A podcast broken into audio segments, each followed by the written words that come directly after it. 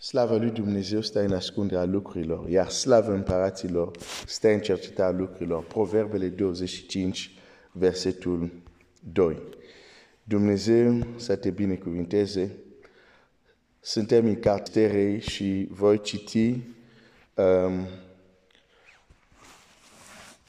capitolul 8. Am terminat capitolul 8, dar voi reveni asupra unui verset.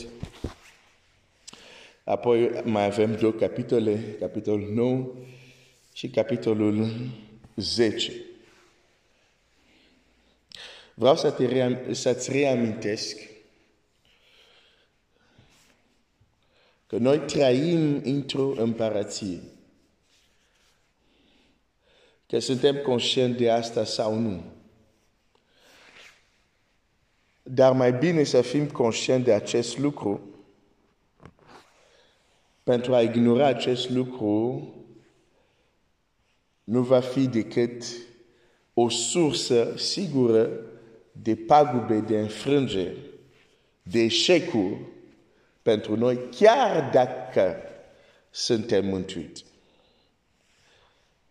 Dumnezeu spune uh, foarte clar, foarte lamurit, poporul meu piere din lipsă de cunoștință.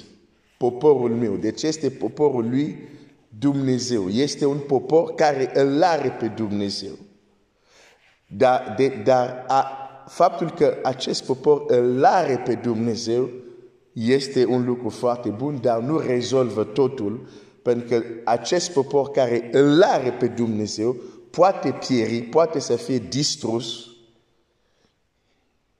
nu pentru că nu l are pe Dumnezeu, dar pentru că a lepădat cunoștința care acest Dumnezeu a vrut să-i transmit. Foarte important. Sunt unele situații, de exemplu, în viața unde cunoștința o să te ajute să știi cum trebuie să procedezi pentru a rezolva soluția. Dar dacă, pentru a găsi soluția, dar dacă nu ai cunoștință, o să încerci stânga, dreapta, toate lucrurile și nu o să funcționeze și atunci vine întrebări, dar de ce așa, dar de ce așa, dar de ce așa? Păi, de ce? Pentru că undeva am lepadat cunoștință.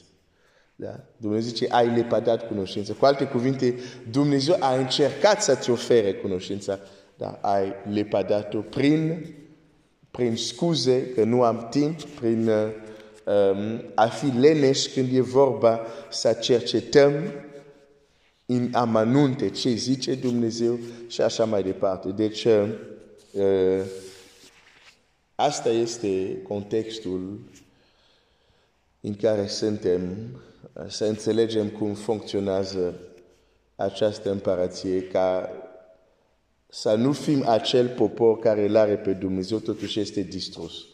Dar să fim acel popor pentru că îl are pe Dumnezeu, Scriptura zice, dar cei din popor care vor cunoaște Dumnezeu lor, vor face isprav mari. Care vor cunoaște pe Dumnezeu.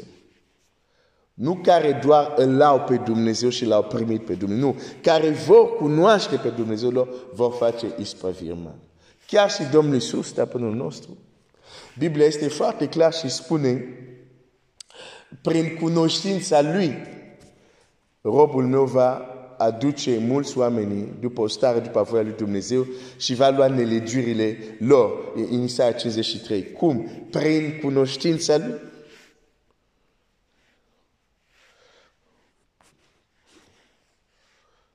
În caz că te întreb, dar de ce să trebuie să știm și asta? De ce trebuie să știm și asta? Mai ales trebuie să știm în mod pragmatic cum funcționează împărație. Există lucrurile care poți să le înveți, dar nu au un impact direct în viața ta. Dar există lucruri când le înveți, au un impact direct în viața ta. Sunt lucrurile care trebuie să le căutăm, lucrurile care au un impact direct. Da? De exemplu, dacă dezbatem câte metri avea șapele din grădine Denei, chiar dacă afli, prin nu știu ce studiu, pe mine nu are niciun impact asupra mea. Să știu că avea 2 metri sau 10 metri. Nu are niciun impact. Dar să știu că El atacă tot timpul cuvântul lui Dumnezeu. Să știu că El totul va cauta să mă îndoiesc de cuvântul lui Dumnezeu. Asta are un impact în viața. Pentru că atunci voi citi ceva din, din Scriptură. Și zic, da, Dumnezeu zice asta, da? Majoritatea oamenilor spun că de fapt nu e așa. Și atunci zic, nu, stai puțin, asta e șarpele. Că dacă Dumnezeu a zis, a zis. Dar șarpele o să vină să zic, oare cu adevărat Dumnezeu a zis? Asta mă ajută. Această săptămână uh, o, o, o, să, o, o să aș vrea din nou să, să revin la am mai abordat un pic sau un pic mai mult uh, dar să vedem uh, într-un verset care descrie starea lui Mardeheu. Descrie starea lui și este o stare uh, vedem, o să vedem versetul respectiv, este o stare de slavă. E o stare de slavă. Acest om care l-am văzut cu sac și cenușă, îl vedem acum îmbrăcat la propriu și la figurat, îmbrăcat cu slavă. Îmbrăcat cu slavă. Îmbrăcat cu slavă. Și aș vrea să-ți spun că este important să știi ce Dumnezeu vrea să facă din tine. Unde Dumnezeu vrea să te ducă. Ai, ai, ai, ai, ai, ai. Unde Dumnezeu vrea să te ducă. De multe ori avem răspuns foarte vagi la acest. Unde Dumnezeu, oh, Dumnezeu vrea să mă duc în cer, Dumnezeu vrea să mă duc la viața veșnică și așa mai departe, dar ce, ce este cu adevărat în spate aceste cuvinte? Ce înseamnă cu adevărat concret? Sunt lucruri la care trebuie să ne gândim în mod serios. Ca să putem alerga ca și Pavel. Pavel putea să alerge pentru că știa unde Dumnezeu îl ducea. Știa ce îl așteaptă. Și asta era o motivație pentru el, să nu se descurajeze, chiar dacă erau împotriviri, chiar dacă erau persecutat, dar pentru că știa unde Dumnezeu îl ducea. Nu teoretic, a avut așa o, cum să zic, o percepție, a putut percepe, a putut să vadă anumite detalii de unde Dumnezeu îl duce. Și asta automat l-a motivat împotriva oricare împotriviri, persecuție sau lucruri care puteau să-l descurajeze. Oare știi unde Dumnezeu te duce? Oare ai meditat la asta? Oare te motivează? Oare face ființa ta să zică o să dau totul doar ca să ajung acolo pentru că unde mă duce Dumnezeu este extraordinar? Oare unde te duce Dumnezeu